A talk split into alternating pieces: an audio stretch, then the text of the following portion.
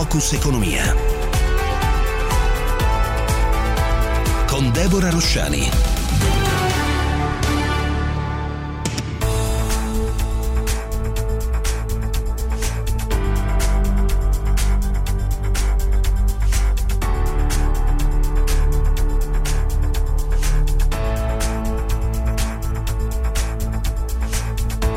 Buonasera a tutti da Deborah Rosciani e bentrovati a Focus Economia per il punto della giornata economico-finanziaria. La mia prima conduzione dagli studi di Viale Sarca per quello che riguarda questo programma perché sono già qua da una settimana e quindi buonasera a doppia a tutti i nostri ascoltatori anche per queste ragioni. Parleremo di molti temi. È una giornata, questo lunedì di questo inizio appunto settimana eh, una giornata molto ricca di notizie da commentare dal punto di vista finanziario e anche macroeconomico, direi.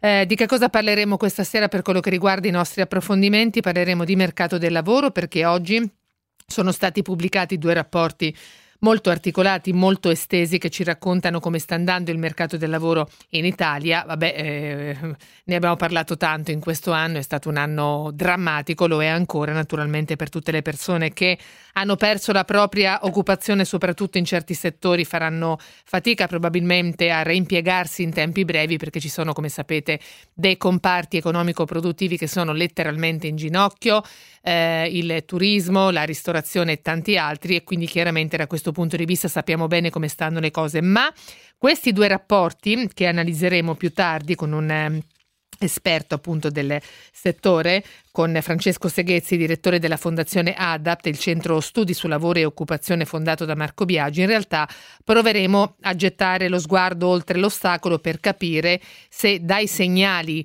eh, che intravediamo in questo momento mh, mm, eh, possiamo capire quali sono i comparti destinati a ripartire e quindi ad offrire in prospettiva, una volta che ci saremo lasciati alle spalle la pandemia, se la campagna di vaccinazione prenderà a procedere un po' spedita quali sono i comparti che ridaranno delle opportunità professionali a chi in questo momento sembra non averle. Segnali ce ne sono, sono anche interessanti e quindi la crisi naturalmente ha colpito duro in certi ambiti, vedremo se saranno gli stessi a poter ripartire o se invece saranno altri.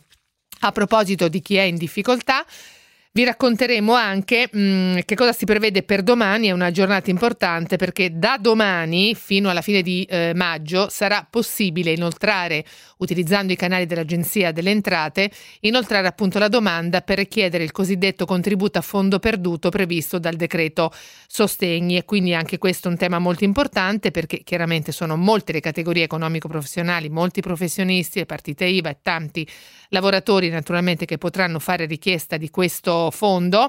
Non è un click day e quindi speriamo che domani non salti tutta la piattaforma appunto informatica dell'agenzia come è successo un anno fa quando in milioni di persone si collegarono al sito dell'Inps per chiedere la prima indennità erogata immediatamente dopo la eh, dire, conclamazione della crisi, quindi vi ricorderete il primo aprile del 2020 con il data breach del sito dell'Inps. siccome non è un click day, non è un chi tardi arriva male alloggia, eh, avete tempo di poter fare, compilare la domanda con, con calma, eh, senza dunque mancare a tutti i dati, a tutte le informazioni che la piattaforma richiede e quindi poi siccome se si compila velocemente, si rischia di commettere qualche errore e spesso poi le domande cadono del vuoto e allora vi arrabbiate e naturalmente rimanete male perché non vi viene data una risposta puntuale ed immediata. Per cui c'è tempo fino alla fine di maggio. È chiaro che prima si fa la domanda, magari prima si ha l'opportunità di essere accontentati anche nell'erogazione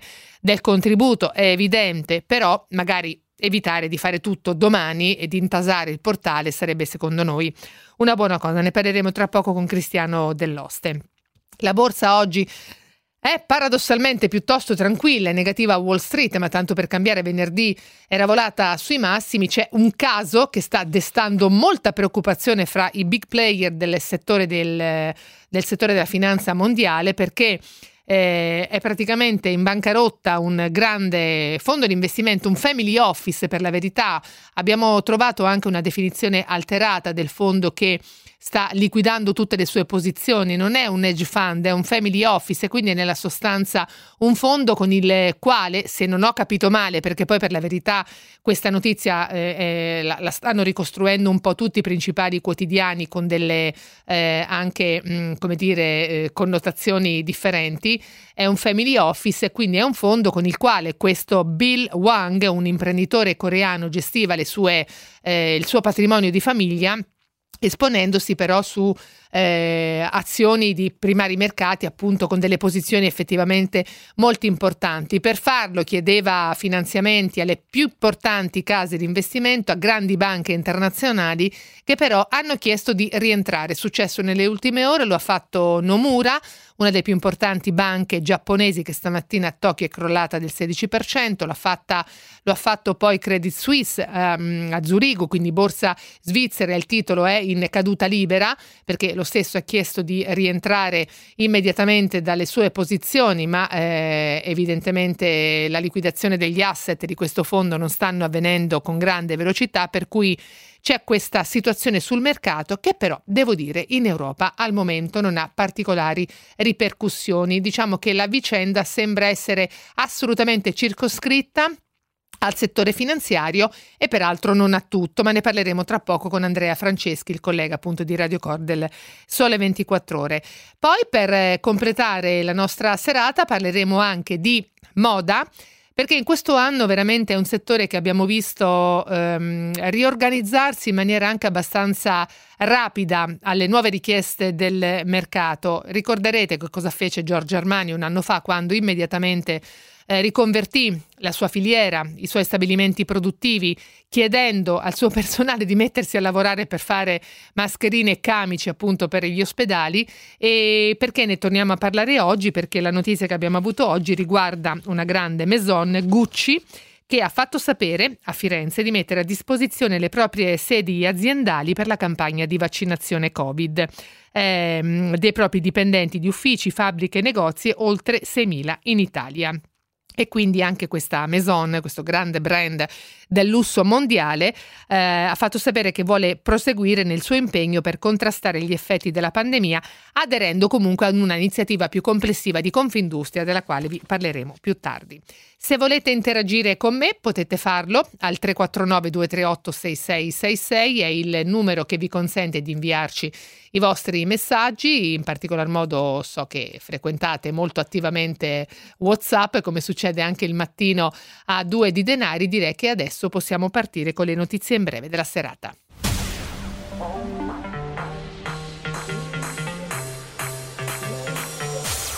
Sempre se naturalmente non mi perdo in tutti questi fogli che mi sono portata in onda questa sera perché ho veramente una marea una marea di, di, materiale. Evidentemente la mia coperta di Linus per andare in onda con serenità a Focus Economia, ringraziando Barbara Bianchi e Maria Sole Lisciandro che hanno naturalmente svolto gran parte del lavoro eh, di preparazione appunto del nostro programma di questa sera come sempre. Allora, la nave Ever Given è stata liberata, lo avete sentito, il traffico nel canale di, Su- di Suez sta gradualmente riprendendo. È stata resa nota la notizia proprio nel pomeriggio dall'autorità che controlla il canale. Lo diamo solo velocemente questa informazione perché per la verità c'era stato un po' di movimento nel settore delle materie prime settimana scorsa quando l'emergenza era completamente esplosa, soprattutto eh, in, in ambito petrolifero.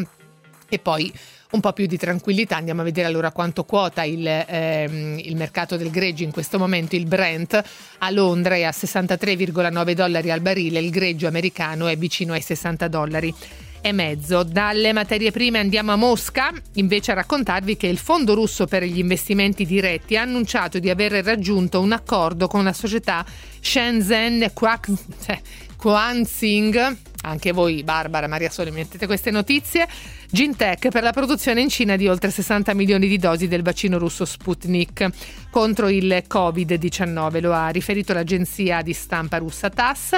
Il volume prodotto consentirà di vaccinare oltre 30 milioni di persone. L'inizio della produzione commerciale è previsto per maggio di quest'anno. Notizie che riguardano l'economia europea.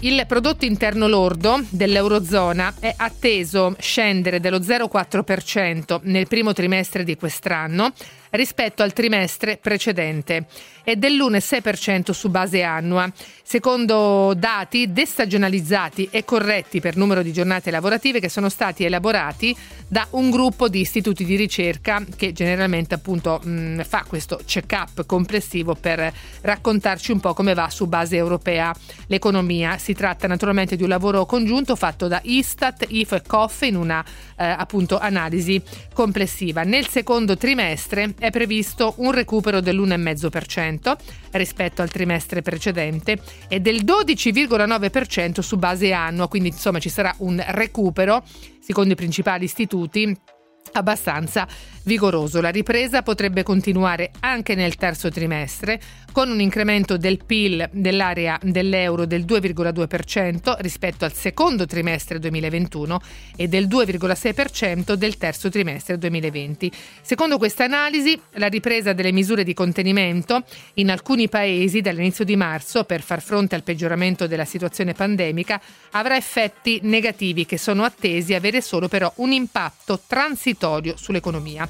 Sull'altro fronte che preoccupa molto gli operatori finanziari, cioè l'inflazione, i prezzi al consumo sono previsti in aumento nel corso del 2020, lo hanno detto molti altri osservatori, a partire da quello della Banca Centrale Europea di Christine Lagarde, che però ha parlato di fiammate temporanee e transitorie. Quanto alla produzione industriale, è prevista segnare un aumento congiunturale dell'1,6% nel primo trimestre di quest'anno, per poi decelerare tra aprile e giugno e quindi manifestare una crescita che sarà limitata all'1,2%. Eh, in quel momento il tasso di crescita su base annua risulterà superiore, pensate, al 24%. Ci sono molte dichiarazioni oggi del commissario europeo all'economia, l'italiano Paolo Gentiloni, che ha mh, avuto un intervento pubblico alla Corte dei Conti francese. Vi do mh, i punti più importanti dei suoi commenti di oggi. Allora, intanto ha detto che il patto di stabilità dovrebbe restare sospeso fino a tutto il 2022, quindi fino al 2022 compreso. E la Commissione europea confermerà la sua posizione in merito in maggio. La priorità quest'anno e il prossimo, ha detto Gentiloni, resta il sostegno all'economia perché non siamo fuori dalla crisi e quindi qualsiasi ritiro prematuro delle misure di sostegno eh, potrebbe avere conseguenze molto negative e ritardare ulteriormente la ripresa. La crisi è stata più profonda qui che negli Stati Uniti, ha detto Gentiloni, mentre il rimbalzo è più forte negli Stati Uniti e questo divario è probabile che si allarghi, guidato anche dall'atteggiamento fiscale molto espansivo della nuova amministrazione statunitense, che comunque c'è da dire Mm, c'è anche attesa per questo intervento che Biden farà a Pittsburgh mercoledì prossimo perché probabilmente verrà confermato quell'orientamento già espresso da Janet Yellen, segretario al Tesoro qualche giorno fa, che ha già detto chiaramente che verrà adottata qualche misura di inasprimento della pressione fiscale sulle imprese, quindi vedremo qualche dettaglio in più a metà settimana. E, um, il ritiro poi delle misure di sostegno economico e l'avvio del consolidamento dovrà essere graduale e coordinato, ha continuato Gentiloni, se vogliamo evitare di ripetere gli errori del passato e rischiare un aumento dei fallimenti e della perdita di posti di lavoro, dovremmo ritirare le misure di sostegno con molta attenzione con molta gradualità. Altro commento ha riguardato il tema del debito pubblico. Oggi non c'è bisogno urgente di ridurre il, debito, mm, il livello del debito pubblico perché il costo del finanziamento del debito è molto basso, è storicamente basso per tutti gli Stati membri, dati tassi di interesse bassi o addirittura negativi e quindi gli Stati membri devono approfittare di questo contesto favorevole per uscire dal debito attraverso la crescita grazie agli investimenti e alle riforme. Il Recovery Fund svolgerà un ruolo chiave in questo. La sostenibilità dei debiti dipende molto da ciò che finanziano o eh, se il debito finanzia il futuro, vale a dire l'istruzione, la ricerca, la transizione verde, gli ospedali, le infrastrutture sostenibili, allora è debito buono. Per riprendere, ha detto Gentiloni, l'espressione usata da Mario Draghi capace, debito buono, di generare una crescita più forte ed inclusiva. In questo un tale debito è sostenibile. Infine ancora un paio di commenti di Gentiloni, poi andiamo ad altro. Continuiamo a monitorare i progressi della pre- preparazione dei piani nazionali di ripresa. L'obiettivo è consentire la rapida valutazione di questi piani per l'avvio dei finanziamenti del Next Generation EU. Non c'è tempo da perdere. In realtà questo è un commento che su Twitter ha rilasciato la eh, Presidente della Commissione europea Ursula von der Leyen al termine della riunione dello Steering Board dell'Unione Europea. Parigi e Bruxelles sono vicine a chiudere un accordo su un piano di salvataggio per Air France, lo ha detto il ministro dell'economia francese Bruno Le Maire, spiegando che i negoziati con la Commissione europea stanno per concludersi. È questione di giorni, ormai il tempo stringe, ha aggiunto il ministro, senza rivelare informazioni precise circa l'importo che lo Stato verserà alla compagnia. Eh, della quale detiene peraltro il 14%. Ci stiamo avvicinando ad una soluzione equa che proteggerà Air France nel rispetto della concorrenza. Tra le misure chieste all'Unione Europea vi era anche la cessione di alcuni slot dell'hub parigino. E praticamente dalla situazione francese andiamo a quella mh, mm, perenne di crisi eh, appunto di Alitalia. Gli stipendi dei dipendenti di Alitalia al momento non sono stati ancora pagati. La notizia è stata fatta circolare da fonti sindacali che precisano di non avere nemmeno ricevuto dall'azienda indicazioni su quando arriveranno le buste paga. Solitamente vengono pagate il 27, oggi è il 29, avevamo anche un weekend in mezzo. Mercoledì i sindacati hanno in programma una riunione con i commissari della compagnia e il 2020 è stato un anno drammatico, ha determinato una paralisi della domanda, l'ordine di grandezza è del meno 90% dall'inizio della pandemia e questo ha fatto sì che abbiamo subito un calo dei ricavi di 2 miliardi e 40 milioni. Lo ha detto il direttore generale di Alitalia, Giancarlo Zeni, ad un convegno a cui ha partecipato oggi. Nella settimana appena conclusa la società di revisione PwC ha finito l'asseverazione dei numeri, ha spiegato Zeni, aggiungendo che il risultato operativo è risultato purtroppo in peggioramento di 20 milioni. Bisogna accelerare, cambiamo ancora argomento, la discussione sul Green Pass per arrivare ad una soluzione prima dell'estate, in modo da permettere la mobilità in maggiore sicurezza. Lo ha detto il ministro della Salute Roberto Speranza intervenendo questa mattina in videoconferenza alla riunione del G7 dei ministri della salute. Al centro del confronto appunto proprio la sanità digitale e il cosiddetto certificato vaccinale sia a livello europeo che su scala globale.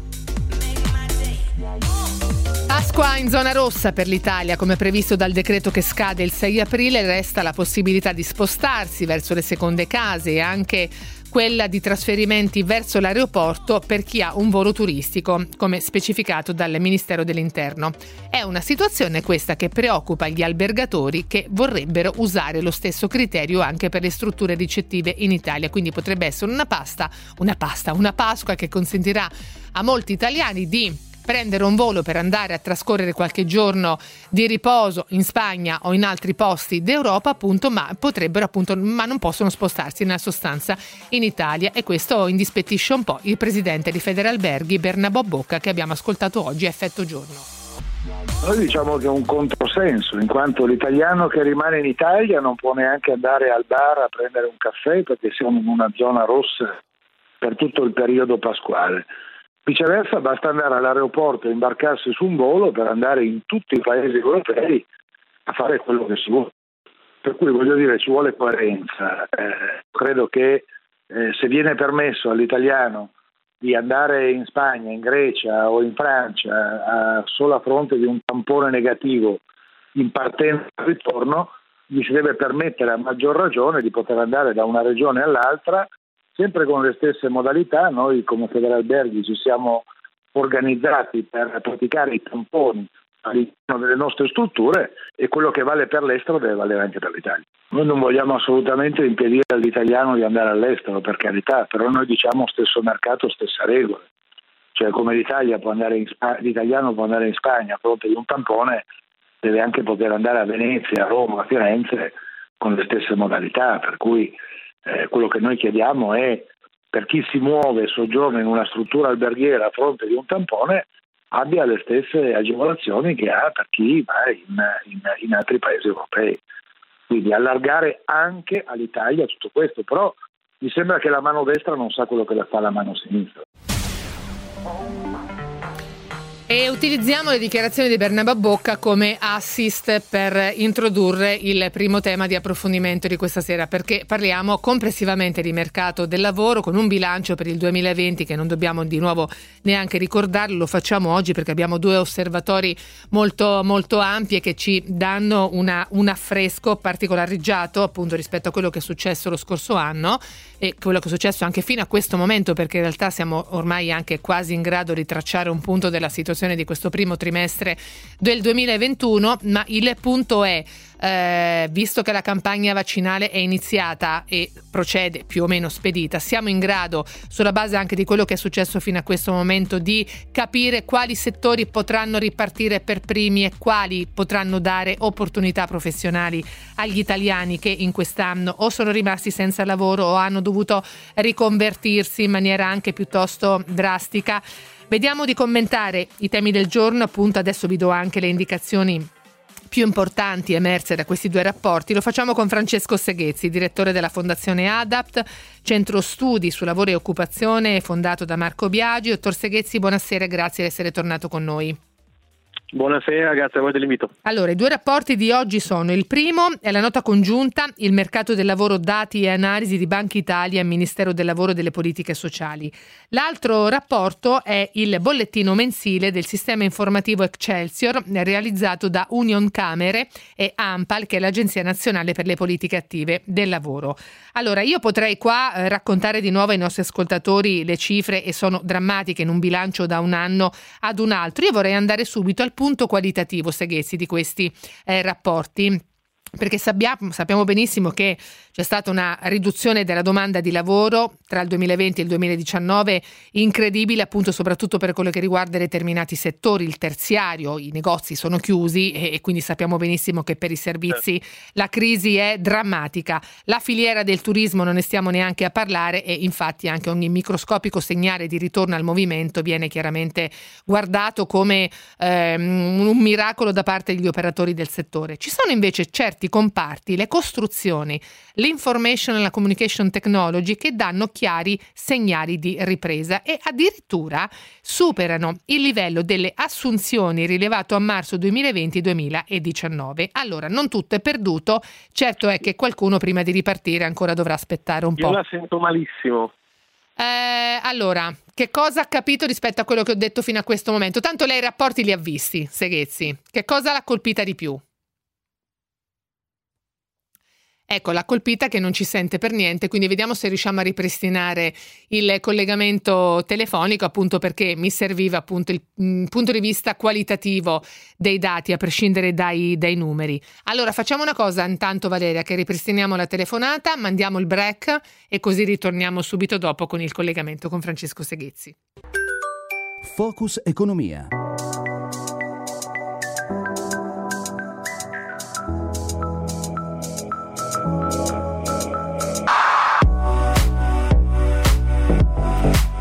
Allora, devo dire che abbiamo delle difficoltà con questo collegamento telefonico, adesso ci proviamo, io intanto vi ribadisco, mh, dei due rapporti che eh, abbiamo questa sera sull'andamento del mercato del lavoro in Italia, mi soffermerei soprattutto su uno, sul bollettino mensile del sistema informativo Excelsior, realizzato da Union Camere e AMPAL, l'Agenzia Nazionale per le Politiche Attive del Lavoro, che ci racconta che sono 292.000 i contratti di lavoro previsti dalle imprese per marzo 2021, che non è peraltro ancora concluso, ma abbiamo ormai una stima approssimativa piuttosto precisa, e 923.000 per il trimestre marzo-maggio.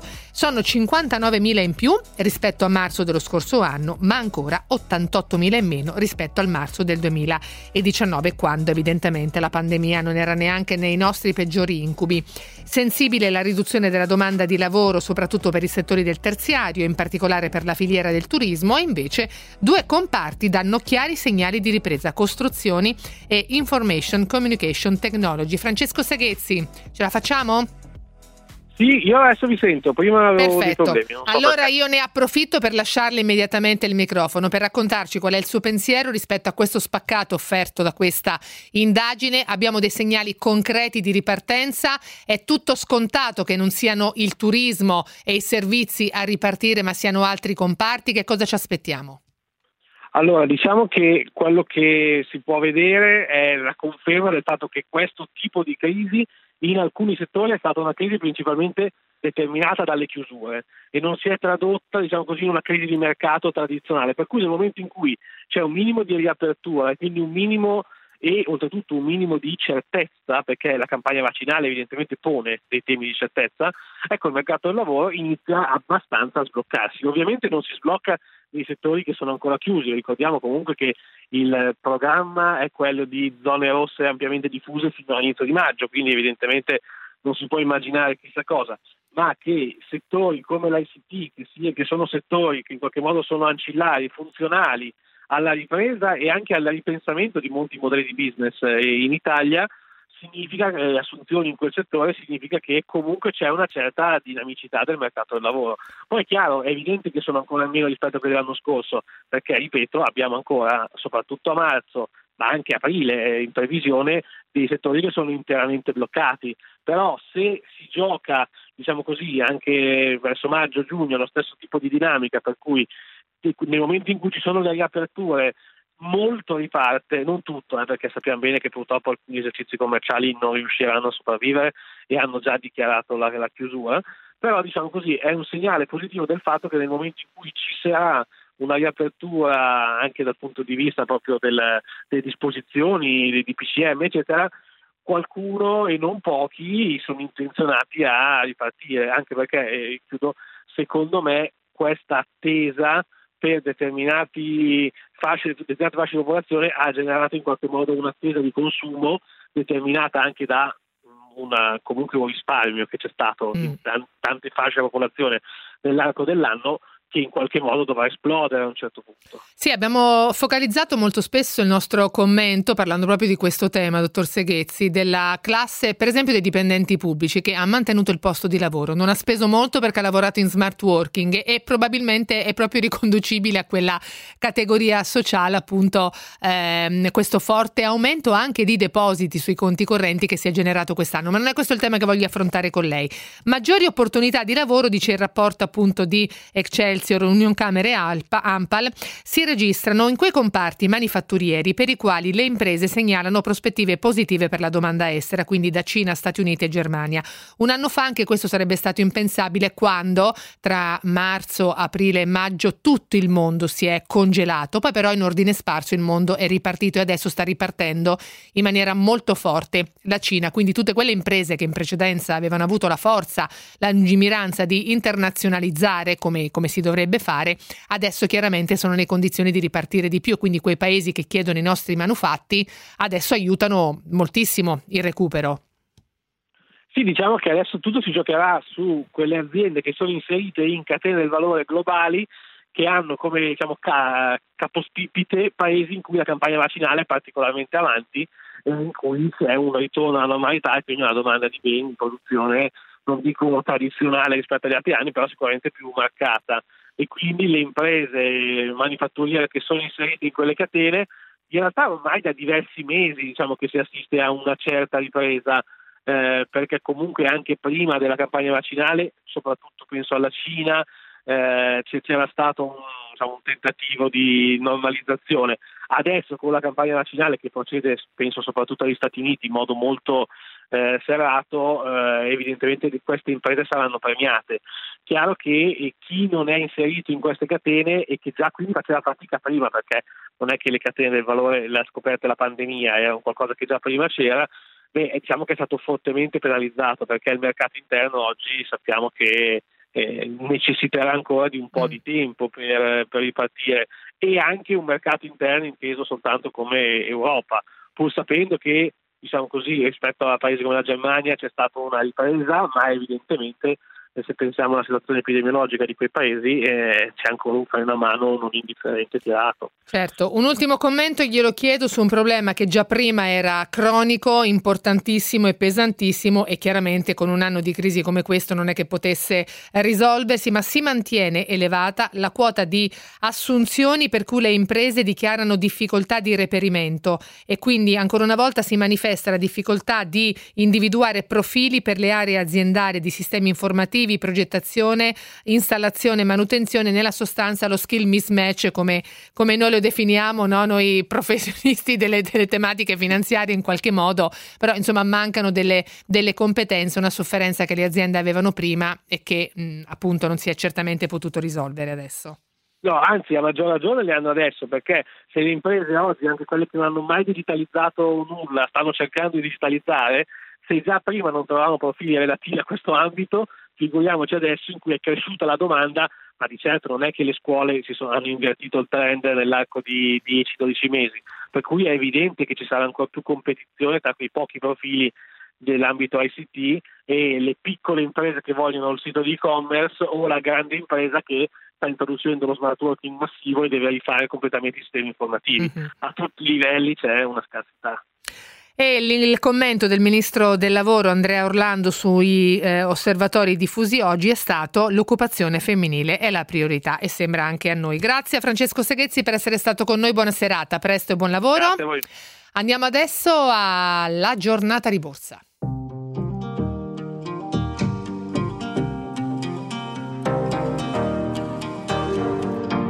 Allora, per come erano messe le cose nel weekend, per come erano messe questa mattina anche a Tokyo, che poi per la verità è chiuso positiva più 0,7%, e ci immaginavamo veramente un'altra seduta di eh, ribassi no, non dico pesanti, ma addirittura violenti sul settore finanziario, perché insomma va in bancarotta un grande fondo di investimento, un family office, che è una cosa diversa da un fondo di investimento, poi ci torneremo, causando ribassi pesantissimi per alcuni big player del settore finanziario, da Credit Suisse a Nomura questa mattina appunto in Giappone le borse europee come rispondono con una chiusura positiva di mezzo punto percentuale quasi a Parigi e Francoforte. Milano sta chiudendo con un rialzo dello 0,12%, poco sotto la parità Londra.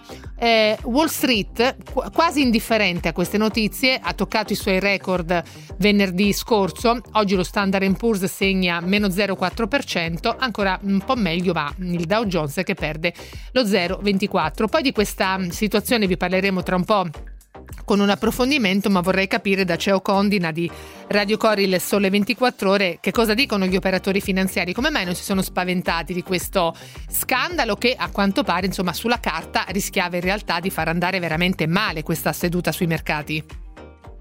Ciao, buonasera a tutti. Ma eh, diciamo che gli operatori non si sono spaventati in generale, però eh, alcuni istituti di credito, soprattutto europei, sono stati duramente colpiti perché se guardiamo un po' il listino, il listino di Parigi, Solgen BNP Paribas hanno perso oltre il 2%, a Francoforte Deutsche Bank ha, perduto, ha perso il 3,5%. In Italia eh, devo dire che le banche si sono più difese, poi eh, bisogna anche vedere, andare a vedere esattamente, e questo riguarda soprattutto le banche americane quella che è l'esposizione nei confronti di questo hedge fund, questo Archegos Capital e, e ovviamente poi il mercato si muove di conseguenza. Ecco, tu lo pronunci tu. Archegos perché sai che oggi c'è stato tutto un dibattito in redazione anche su come pronunciare il nome di questo fondo, di questo imprenditore coreano. Vai Geo, scusa. Ma non, non, non, farei affidamento su di me, non sono un esperto del settore, è la prima volta che lo pronuncio. E infatti, è la prima volta che sentiamo parlare, esatto. Anche se per la verità lui era molto noto alla ribalta della cronaca perché già qualche anno fa la SEC, la, ehm, eh, la Consob americana, l'aveva multato pesantemente perché non è nuova questo vizietto di far partire appunto degli investimenti, attivare dei fondi, poi liquidarli in maniera perentoria e non chiara. Comunque, tornando a noi, l'impatto sui mercati oggi. Ma diciamo l'impatto dunque principalmente sulle, sulle, sulle banche più esposte, sulle B, sui big player europei, eh, però ci sono anche altri settori che sono andati bene in Europa, in particolare quello delle utility che già ha preso un buon abbrivio la settimana scorsa grazie ai numeri importanti di E.ON in Germania e quindi alla fine le borse comunque oggi un altro passettino in avanti l'hanno fatto. Diverso il discorso per Wall Street, come dicevi tu, veniva comunque da, da, da nuove sedute, da nuove massimi. Eh, lì poi ovviamente eh, diciamo, l'effetto potrebbe essere un po' più, un po più rilevante e quindi oggi è la buona occasione per qualche realizzo. I migliori titoli della seduta, Poste Italiane più 2,18, Telecom più 1,64, Italgas più 1,45, Eni più 1,13, Inwit più 1,13, quindi diciamo che tra i migliori non c'è una uniformità di movimento ma mm, si viaggia un po' in ordine sparso. Un tema eh, che non appare fra i principali, diciamo tra il listino maggiore ma è comunque comunque molto importante. Oggi il consiglio di amministrazione del Creval, del, del, del credito valtellinese, ha bocciato l'offerta arrivata dal Credito Agricolo. Anche questa, insomma, si candida ad essere una storia che ci accompagnerà per qualche settimana, CEO. Sì, eh, sì, sì, diciamo che si ripete un po' il cliché che si vede su tante OPA, su tante offerte pubbliche d'acquisto, al di là di giudizi di merito ovviamente relativi al caso specifico, eh, c'è un prezzo che è stato offerto, il, il Consiglio di amministrazione lo ritiene diciamo, non adeguato, oggi lo ha ribadito, eh, il titolo sostanzialmente poi viaggia anche leggermente sopra quel livello, più 0,8%, e come dici tu eh, vedremo, vedremo, cosa succederà nelle prossime settimane. Mm. Vedo intanto dalle agenzie, nello specifico da Radiocor, che il Tesoro ha comunicato poco fa che dal 19 aprile eh, parte la nuova emissione del, del, nuovo BTP Futura. Lo ricorderete anche nel 2020 abbiamo parlato molto di queste emissioni di scopo del Tesoro italiano destinate proprio a raccogliere, in particolar modo fra il pubblico retail, risorse e fondi per finanziare tutte quelle iniziative eh, per la pandemia, naturalmente contro la pandemia, per eh, affrontare sostanzialmente le ricadute economiche della pandemia. Quindi abbiamo in questo momento questo, questo dato. Fra i titoli in movimento non positivo oggi ma negativo, CNH Industrial, meno 1,8%, il peggior titolo di questa giornata per qualche ragione specifica, CEO? Ma diciamo che già settimana scorsa eh, erano emerse indicazioni sulla, sulla, crescita del mercato del, dei camion, del traffico pesante, che come sappiamo è una delle, delle gambe del business di, di, di CNH, indicazioni eh, diciamo un pochino meno ottimistiche rispetto a quelle che erano state fornite qualche mese fa, indicazioni che arrivano soprattutto dagli Stati Uniti dove CNH è molto attiva. L'idea è che eh, la, la, la, ripresa nel secondo semestre poter, potrebbe essere eh, meno significativa di quello che ci si aspettava e qui ovviamente poi c'è tutto il tema insomma, della ripresa economica legata al piano vaccinale, un po' i timori di tutti i mercati che eh, questo recupero dell'economia nel secondo semestre possa essere meno forte di quello che ci si mm. aspettava fino ad oggi. Eh, parlavamo di bancari e dell'effetto del caso ehm, Arcegos, poi vediamo appunto meglio con Andrea Franceschi come lui pronuncia il nome appunto di questo, di questo fondo. Unicredit tra le banche peggiori di Piazza Affari. Forse su Unicredit pesa il fatto di essere quella maggiormente internazionalizzata di tutte quelle italiane, quindi magari il mercato teme un po' una ricaduta di questa situazione. CEO. Ma mh, mm, potrebbe essere, non conosco nello specifico eh, l'esposizione no, di Unicredit. No, no, ma proprio una, una, mia congettura, ecco esatto, ci mancherebbe poi che diamo delle informazioni inesatte. Allora ritorniamo dall'altra parte, invece Telecom, che non ti ho lasciato commentare, continua a beneficiare ancora di, di questioni calcistiche. Assolutamente, sì, sì, loro sono il partner, tra virgolette, eh, designato da Dazzone per la nuova offerta del calcio dei prossimi tre anni. Dazzone si è aggiudicato la Serie A, eh, quindi è chiaro che eh, insomma, il titolo ne sta beneficiando in, in, queste sedute, anche oggi ha chiuso in rialzo dell'1,6%, è sicuramente, sicuramente una storia che, che, che, ci accompagnerà per le prossime settimane. Bene, io ringrazio Ceo Condina per essere stato con noi, buona serata, Grazie, a presto. Grazie. Allora, vedo una manina alzata, quindi eh, da quello che capisco non sono pronti i collegamenti. Nel traffico, nel prossimo collegamento con Andrea Franceschi, il collega del Sole 24 Ore che oggi per noi, ma anche per il Sole naturalmente, ha seguito proprio la questione di eh, Archegos o Archegos, Archegos Capital Management. Questo è un family office di questo imprenditore coreano Bill Wang, che per la verità ha un nome più lungo, ci ha fatto anche un po' sorridere, si chiama Sung Kook detto Bill Wang, eh, che appunto non è nuovo a scherzetti come quello che ha fatto nelle fine settimana, perché già in passato operava sui mercati finanziari con la costituzione appunto di grandi fondi di investimento e l'ultimo dei quali qualche anno fa era stato anche pesantemente sanzionato dalla SEC, dalla Security and Exchange Commission, la Consob americana, proprio per, eh, perché era operativo in maniera non tanto eh, trasparenza. Anzi, la SEC aveva avviato nei suoi confronti un procedimento per insider trading e manipolazione del mercato contro il suo fondo. All'epoca era un fondo esposto sui mercati asiatici, il Tiger Asia, e, e aveva pagato addirittura un, um, un totale di 44 milioni di dollari tra multe e sanzioni varie. Poi il fondo era stato messo appunto in liquidazione e nel tempo questo signore appunto è tornato sui mercati, però non rastrellando denaro per eh, appunto fondare e creare un altro fondo di investimento. In questo caso gestiva con un family office il suo patrimonio personale, se non ho capito male naturalmente come è funzionata la vicenda. Di conseguenza, facendo questo tipo di attività, non ricadeva più sotto il controllo e, ehm, e l'obbligo di eh, fare appunto delle informazioni, di dare delle informazioni sulla sua operatività alla SEC, alla mh, mm, comunità, alla, alla, all'autorità appunto di controllo del mercato e questo evidentemente gli ha consentito di operare sui mercati in maniera un pochino più eh, leggera e trasgressiva rispetto al passato. Che cosa è successo? Praticamente perché è salito alla ribalta della cronaca nelle ultime ore questo signore? Perché ha cominciato da venerdì scorso a liquidare tutte le posizioni del suo fondo. Si parla di qualcosa che va da 20 miliardi a 30 miliardi. Io per la verità ho trovato fra le agenzie cifre molto diverse. Un articolo molto dettagliato di Forbes parla di messa in liquidazione di asset per 30 miliardi e di conseguenza tutte quelle banche che erano esposte su di lui che avevano prestato denaro a questo signore per consentirgli di investire in azioni del mercato americano anche blasonate e molto, molto note, che adesso vi andrò a, ehm, a ricordare, gli hanno chiesto di rientrare, quindi operando la cosiddetta margin call, che è questa, eh, proprio questa richiesta di margine, si chiama in gergo finanziario, e ha luogo quando un broker ti chiede di restituire una parte del denaro che ti ha prestato per i tuoi investimenti.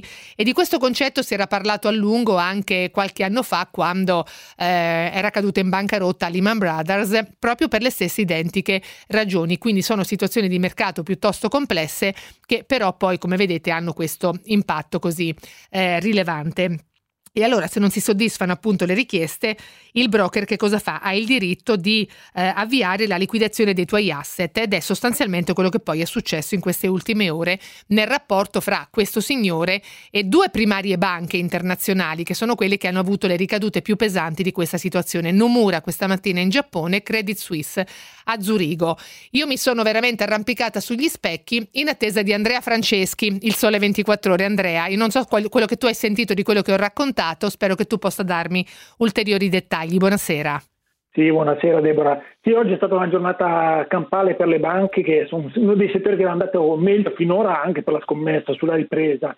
Eh, ma diciamo, all'origine di queste vendite c'è una vicenda molto particolare che riguarda un fondo, un family office che si chiama Archegos Capital. Eh, cosa è successo? Venerdì scorso sono scattate delle liquidazioni su, eh, forzate, forzate sulle azioni eh, in nel portafoglio di questa società. Eh, parliamo di nomi come colossi cinesi come Baidu, Alibaba oppure le americane Discovery e Viacom. Cosa è successo? È successo che questo fondo ha fatto delle grosse scommesse ehm, con i derivati su questi titoli, ma poi a un certo punto le banche creditrici hanno visto che eh, c'era bisogno di rimpolpare i cosiddetti eh, margin call cioè di rimpolpare i cosiddetti margin, quindi sono scattati i cosiddetti margin call che sono le richieste di rientro, eh, solo che questo fondo appunto non, non, è riuscito a rientrare, le banche sono state costrette a liquidare ehm, il portafoglio per un ammontare stimato tra i 20 e i 30 miliardi di dollari. Per cui vendite molto pesanti che hanno fatto tracollare eh, i titoli in esteri, nello specifico Viacom eh, venerdì ha perso il 27% e lo, lo stesso è successo a Discovery, anche quest'oggi mm. perdono molto eh, questi titoli, però eh, oggi la storia non riguarda tanto questi titoli ma riguarda eh, le due banche di cui parlavi tu prima che sono Nomura e Credit Suisse, perché? Perché eh, questi due grossi istituti di credito hanno comunicato ehm, che ci potranno essere delle ripercussioni molto pesanti per via delle esposizioni su questo fondo appunto Archegos Capital che eh, si faranno sentire sui conti. Eh, nello specifico Credit Suisse ha parlato di, eh, no scusa, Nomura ha parlato di un'esposizione di circa 2 miliardi di dollari ai prezzi di mercato del 26 marzo. Per quanto riguarda Credit Suisse non è stato comunicato un numero specifico, ma ci sono delle indiscrezioni raccolte dal Financial Times che parlano di un impatto compreso tra i 3 e i 4 miliardi di dollari, insomma roba grossa. Ci sono anche altre banche che sono esposte ma che non hanno comunicato però agli intermercato sono Deutsche Bank, UBS e Morgan Stanley. Oggi comunque in generale si è vista molta debolezza su tutto il settore bancario per mm. l'incertezza mm. legata a questa storia. Insomma. Però tutto sommato insomma, poteva andare molto peggio considerate le premesse con le quali questa notizia si era presentata questa mattina all'apertura dei mercati, all'andamento appunto dei mercati durante la sessione asiatica. Allora la questione eh, interessante, adesso poi magari su questi aspetti ci si sbizzarriranno tutti i colleghi ehm, che sono più specializzati appunto nella ricostruzione di queste storie, è che questo signore già qualche anno fa delle operazioni spericolate le aveva fatte, era stato multato appunto dalla SEC e poi si è ripresentato, ma il fatto che si sia ripresentato sul mercato a tentare di fare degli investimenti sono, sono, affari suoi. Il punto è quanto denaro gli arrivava da questi big del comparto finanziario mondiale, perché comunque eh, hanno, hanno, creduto in lui sostenendo anche l'attività del suo family office, che comunque aveva la possibilità di sottrarsi al controllo dell'autorità di borsa americana. Quindi forse è questo un po' l'aspetto che stupisce di più. Mm, Andrea, non so se è d'accordo. È un aspetto piuttosto opaco, nel senso che allora, questo Bill Wong, diciamo, facciamo un po' di premessa, è un, è un, è un, diciamo, un fund, hedge fund manager che eh, è noto alle cronache finanziarie perché nel 2012 si è dichiarato eh, colpevole in un caso di insider trading che riguardava il suo fondo eh, precedente, quello asiatico, esatto, infatti il Tiger Asia. La Tiger Asia, esatto. sì, certo. esatto. Ovvio, poteva chiamarsi diversamente. Poi oh. cosa è successo? Lui diciamo, ha, aperto questo nuovo fondo che è formalmente un family office, cioè in sostanza eh, formalmente gestirebbe il patrimonio Personale. suo della sua famiglia, esatto. esatto, che è quantificato intorno ai 10 eh, miliardi di dollari. Però diciamo questa, questa, qualifica di family office gli permette anche di non essere di, di, di, diciamo, di non comunicare al mercato mm. nello specifico certe esposizioni. Non è vigilato erano... nella stessa maniera di altri fondi nella sostanza. Esattamente, esattamente. Poi eh, c'è anche un tema che riguarda eh, il, il, mercato dei derivati, eh, perché tramite, tramite, i derivati questo fondo è riuscito ad arrivare a, a detenere esposizioni anche sul 10% del capitale di alcune società, però appunto è un'esposizione mascherata che poi a un certo punto è venuta alla luce quando poi sono scattate queste vendite che mm. hanno messo un po' in subbuglio Wall Street. Eh, con queste perdite appunto che dovranno sopportare questi due big, adesso vedremo se usciranno allo scoperto anche gli altri, appunto raccontando quanto sono esposti. Insomma, Family Office da 10 miliardi che ha causato vendite e liquidazioni di asset per 20 o forse anche 30, perché per la verità altri diciamo articoli... Sono due stime, eh. due stime diverse, eh. perché alcuni parla, il Financial Times parla di 20, Wall Street Journal parla, parla di 30 miliardi di esatto. dollari, insomma, ognuno... Eh, però lui ne gestiva 10, quindi questo è eh. l'effetto effetto leva con il quale si opera sui mercati e che causa ancora danni. Andrea, grazie per essere stato con noi. Ti lasciamo. Noi ci fermiamo perché adesso c'è il giornale radio. Marco Mancini si sta mettendo la cuffia, finalmente lo vedo, visto che nella postazione Viale Monterosa non ci potevamo vedere, adesso invece sì, gli do la linea, a dopo. Focus Economia.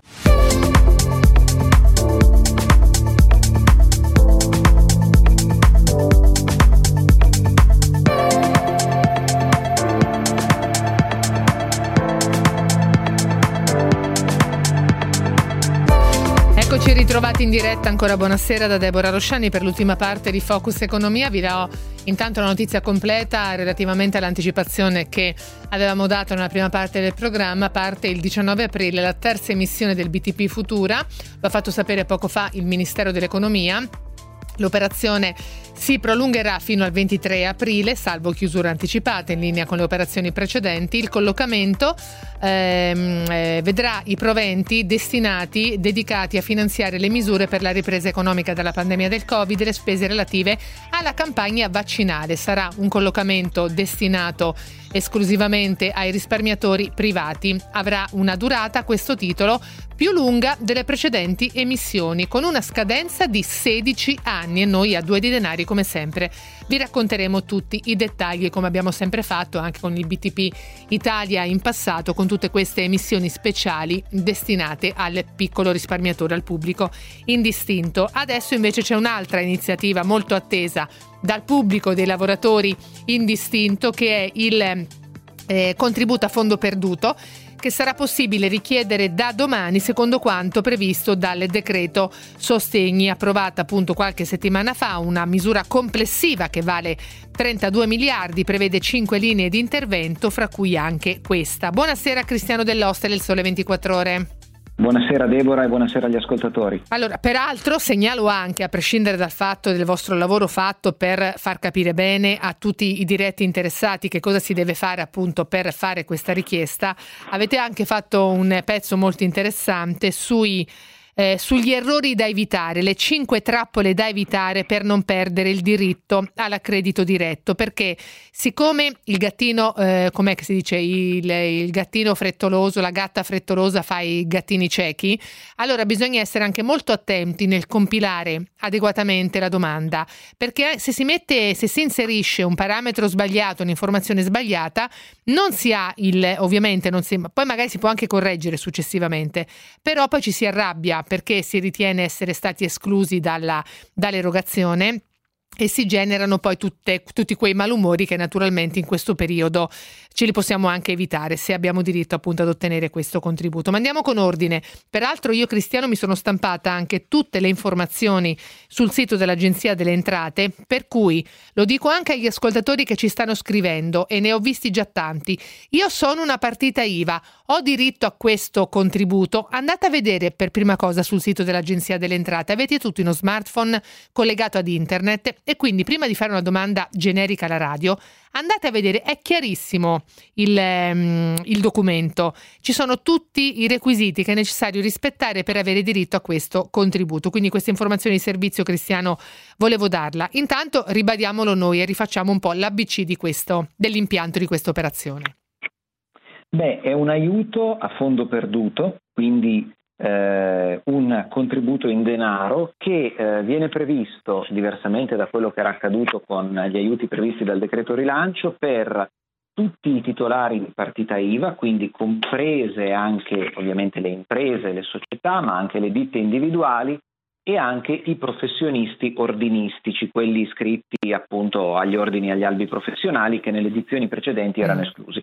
Il paletto principale per rientrare è che bisogna avere un calo di fatturato di almeno il 30% tra il 2020 e il 2019. Il 30% medio mensile, se non ho letto male. Bravissima, mm. il calo deve essere fatto come media mensile per quale ragione? Perché se un'impresa era operativa per tutto il 2019, per tutto il 2020, ovviamente il dato è uguale sia il totale che la media.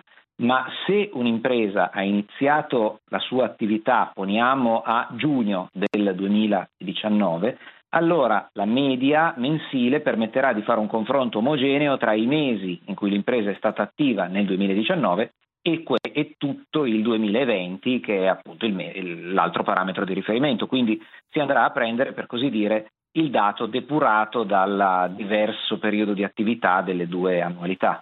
Mm. Cristiano, esiste una stima di quanti lavoratori, professionisti, titolari di partita IVA vario titolo appunto chiederanno il contributo? Sì. Diciamo che ecco, l'erogazione dell'importo che il decreto ha stanziato è stata pensata per soddisfare quanti lavoratori? Dunque, qui ci sono delle stime che sono state fatte sulla base delle fatture che sono state emesse, che sono in disponibilità dell'Agenzia delle Entrate, si stima 3 milioni di soggetti circa che avranno diritto e chiederanno questo contributo e eh, l'ammontare dovrebbe essere nell'ordine degli 11,2 miliardi di euro rispetto ai 32 di stanziamento complessivo del decreto che tu citavi in, in, precedenza e quindi l'aiuto medio dovrebbe essere tra i 3 e i 4 mila euro. Ricordiamo che l'importo minimo è 1000 euro per le persone fisiche e 2000 euro per gli altri soggetti, quindi non si può mai prendere meno di 1000 euro se si è una persona fisica titolare di una partita IVA individuale. L'importo massimo è 150 mila euro per il contributo. Questo perché? Perché il contributo è determinato con una percentuale, secondo diverse fasce, che viene applicata al calo medio mensile di fatturato. Quindi poniamo che io abbia un calo medio mensile di fatturato di 1000 euro, diciamo così, tra il 2020 e il 2019, se ho eh, ricavi del 2019 non superiori a 100.000 euro, quindi ricado nella prima fascia, nel primo scaglione, per me il contributo è del 60%, mm. quindi io avrei diritto, e qua ti faccio l'esempio, avrei diritto a 600 euro, il 60% di 1000, ma abbiamo detto che l'importo minimo è 1000, quindi a me viene integrato a 1000 euro. Mm. Cioè è un contributo unico naturalmente, non sarà ripetuto successivamente.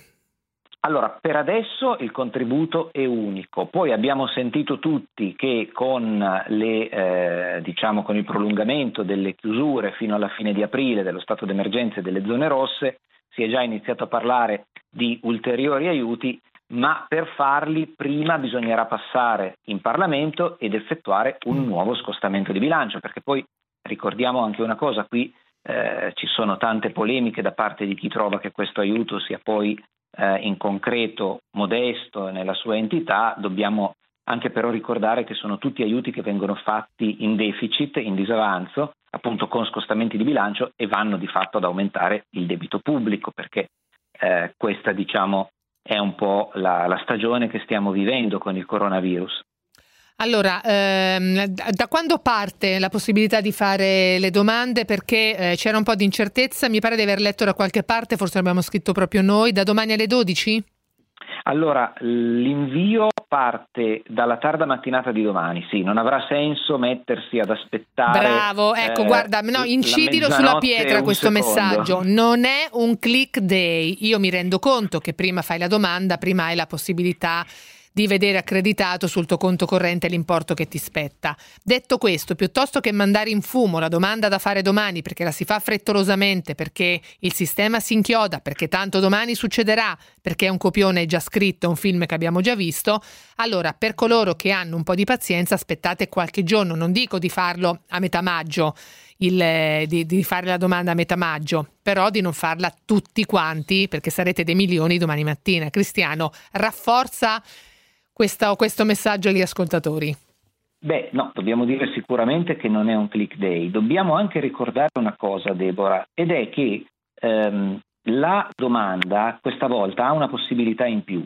Cioè chi avesse particolare esigenza di liquidità perché ha dei debiti arretrati con il fisco potrebbe anche presentare la domanda e optare, quando fa la domanda, scegliere di convertire il contributo in un credito d'imposta e in questo modo potrebbe subito poi utilizzarlo in compensazione per pagare appunto debiti fiscali arretrati col modello F24. Quindi in realtà si andrebbe in questo modo ad abbreviare il, la disponibilità effettiva del denaro. Consideriamo anche che il Presidente del Consiglio Draghi nei giorni scorsi ha ipotizzato come termine per l'inizio dei versamenti l'8 di aprile, quindi tutto sommato eh, l'Agenzia delle Entrate eh, dovrebbe essere in grado di iniziare a pagare in termini abbastanza rapidi. In mm. realtà da questo punto di vista ehm, l'esperienza del contributo a fondo perduto del 2020 e anche dei ristori di fine 2020 dimostrano che l'Agenzia delle Entrate è stata eh, tutto sommato molto efficiente nel pagare eh, in fretta. Molti, eh, anzi diciamo pure quasi tutti coloro che avevano chiesto il contributo l'hanno ottenuto in tempi, in tempi rapidi nelle edizioni precedenti. Semmai c'è stato il problema, e questa è una ragione di particolare attenzione che abbiamo sottolineato anche sul Sole 24 ore di oggi, dicevo c'è stato il problema di chi ha fatto domanda un po' alla leggera, non soltanto sbagliando l'importo in difetto, ma, no, ma qualche volta anche il codice IBAN. Sì, il codice IBAN o sbagliandolo in eccesso. Allora in questo caso è vero che si può poi eh, revocare il beneficio, ma la scorsa volta è capitato che c'erano persone che hanno fatto domanda, hanno poi revocato l'istanza perché avevano scoperto di non averne diritto, di aver diritto a importi inferiori, ma nel frattempo hanno ricevuto lo stesso il denaro perché la macchina si era messa in moto certo. e a quel punto per arrivare ad affermare che potevano restituirlo senza sanzioni, beh, un po' di problemini ci sono stati. Quindi diciamo che si capisce che è chiaro che c'è una forte esigenza di, di liquidità e eh, qui non è che eh, possiamo nascondercelo, ma d'altra parte dobbiamo anche dire attenzione alle domande, alle domande avventate, perché eh, se si chiede un contributo a cui non si ha diritto, poi comunque eh, si rischia di doverlo restituire con, mm. con, le sanzioni e gli interessi. E a volte, come abbiamo visto, come abbiamo segnalato sul giornale di oggi, oltre la soglia di rilevanza penale anche con segnalazione in Procura della Repubblica. Ecco, quindi facciamo attenzione anche al risvolto addirittura di carattere penale.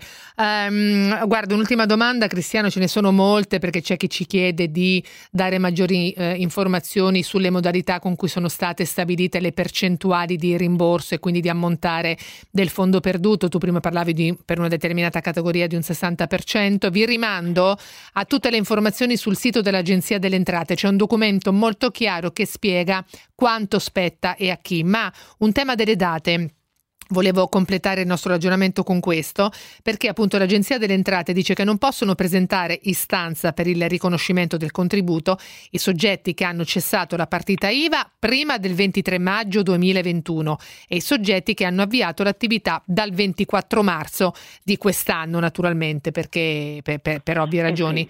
No, c'è un ascoltatore che chiede chi ha aperto la partita IVA il 10 gennaio 2020. Spetta qualcosa? Lui probabilmente si riferisce anche al fatto che essendo poi finiti in lockdown due mesi dopo, forse ha lavorato pochissimo e magari il fatturato generato lo scorso anno è minimo, ma nei tempi teoricamente ci sta, mi pare. Assolutamente. Allora, mm. il decreto è entrato in vigore il 23 marzo, martedì della scorsa settimana, e quindi per poter fare la domanda bisogna avere una partita IVA che fosse attiva in quella data. Quindi chi l'ha aperta dopo non avrà diritto a nulla, chi a quella data l'aveva già chiusa ugualmente non ha diritto a nulla. Chi come l'ascoltatore invece ha aperto la partita IVA nel 2020 è chiaro che non può avere un parametro di calo di fatturato perché nel 2019 non lavorava ancora, non era ancora attivo con la partita IVA e allora per questi soggetti è previsto che il contributo spetta nella misura minima, quindi 1000 o 2000 euro. Ottimo Cristiano, grazie. Scriveremo ancora moltissimo di questo tema nei prossimi giorni sul giornale. Io vi anticipo anche che domani io non sono a due dei denari, ma Mauro Meazza se ne occuperà nella prima parte del programma, proprio così un po' per fare una verifica di quanto è calda la platea dei richiedenti prima di far partire tutta l'operazione appunto di richiesta. Grazie Cristiano, buona serata, a presto. Andiamo a sentire cosa succede sulle strade italiane e poi torniamo con la nostra Giulia Crivelli che mi ha raggiunto oggi, fa il bis, fa il bis nel programma e parleremo di, di, moda con delle iniziative delle grandi, delle maison appunto più importanti nel nostro paese ma a livello mondiale proprio per sostenerci un po' tutti in questo momento ancora così difficile. A tra poco. Focus Economia.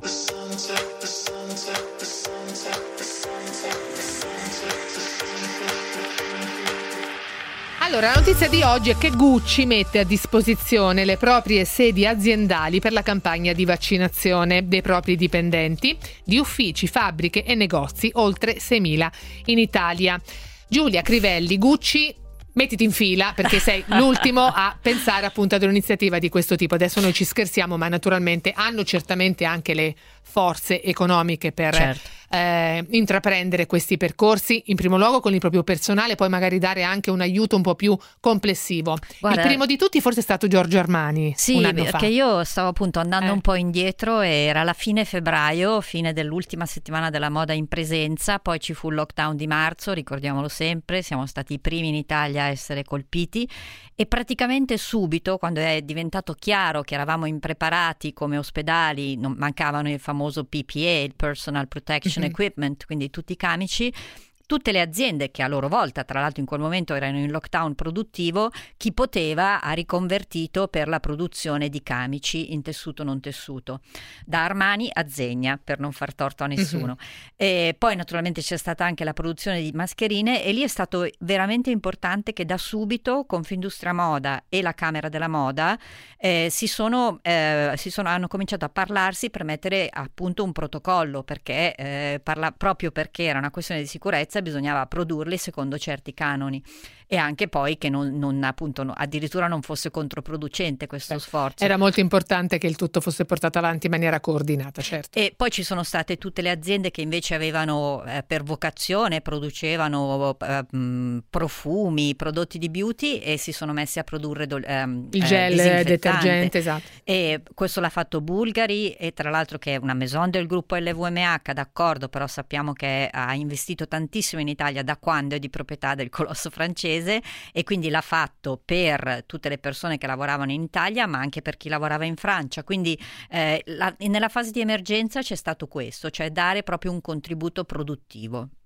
E l'iniziativa di Gucci di oggi come ci arriviamo? Peraltro poi altri nomi, noi abbiamo citato Armani, Zegna e tanti altri sul fronte dei vaccini, per esempio apprendo che anche Brunello Cucinelli ha deciso di fare la sua parte e nel parco appunto della bellezza di Solomeo, dove è il suo sì. straordinario quartier generale per definirlo proprio con una eh, definizione molto molto modesta, è stato allestito un punto vaccinale territoriale. Esatto, perché Gucci all'interno del gruppo Caring, l'altro gruppo, l'altro colosso, è in, in Toscana stanno facendo tantissime cose, in Toscana c'è anche la Maison Ferragamo e Cucinelli mi piace molto citarlo perché il progetto è ancora diverso, secondo me è ancora più completo e lungimirante. Come aveva fatto per diciamo la seconda fase di emergenza, cioè dove bisognava eh, fare, offrire la possibilità di fare, di fare tamponi, eh, l'accordo è appunto con l'azienda territoriale e anche con l'Università di Perugia, perché tutti questi dati, eh, le persone, l'età delle vaccinazioni, come si reagisce alla vaccinazione, sono dati sprecati, purtroppo li abbiamo sprecati, lo dicono tanti virologi, li abbiamo sprecati anche a livello nazionale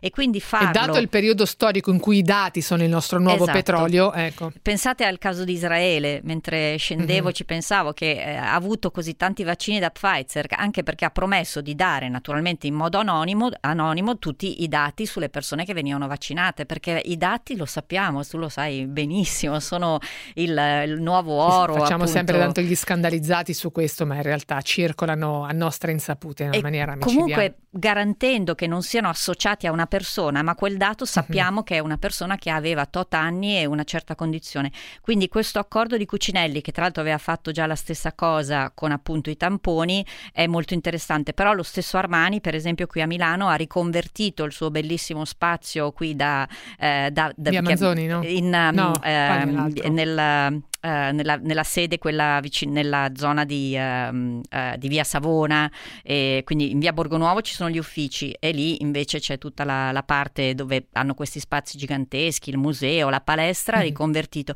E la cosa veramente che ci tengo a dire, Deborah, è ricordiamocelo, l'80% delle persone che lavorano nell'industria della moda sono donne e ci sono tantissime aziende che hanno fatto in modo di rendere la vita un pochino più semplice alle, alle, donne, soprattutto madri di bambini in età scolare, che avevano quindi bisogno, per esempio, di avere o un voucher quando non sono arrivati quelli ufficiali, o comunque un aiuto per, per gestire in questa fase così complessa la, anche la, la didattica certo, distanza. Noi abbiamo parlato di nomi veramente di grandissimo prestigio e sicuramente molti penseranno, e vabbè, loro hanno le risorse economiche per farlo, ma ricordiamoci che anche per questo settore settore l'economia si è congelata in questo anno, i consumi si sono ridotti a lumicino e per carità un cappotto di Armani è diverso rispetto ad un altro e quindi chi se lo può permettere probabilmente se lo può ancora permettere, ma in ogni caso, lo dicevo prima, ricordando quello che è successo un anno fa, mo- il mondo per tre mesi si è letteralmente congelato, per cui anche questi negozi non facevano e un bel niente. Se posso dire solo una cosa, all'interno di Sistema Moda Italia, che è la parte tessile, dove ci sono anche tantissime PMI, moltissime aziende hanno anticipato la cassa integrazione, quindi uh. anche chi non è Gucci, non ha le spalle grosse dei colossi francesi,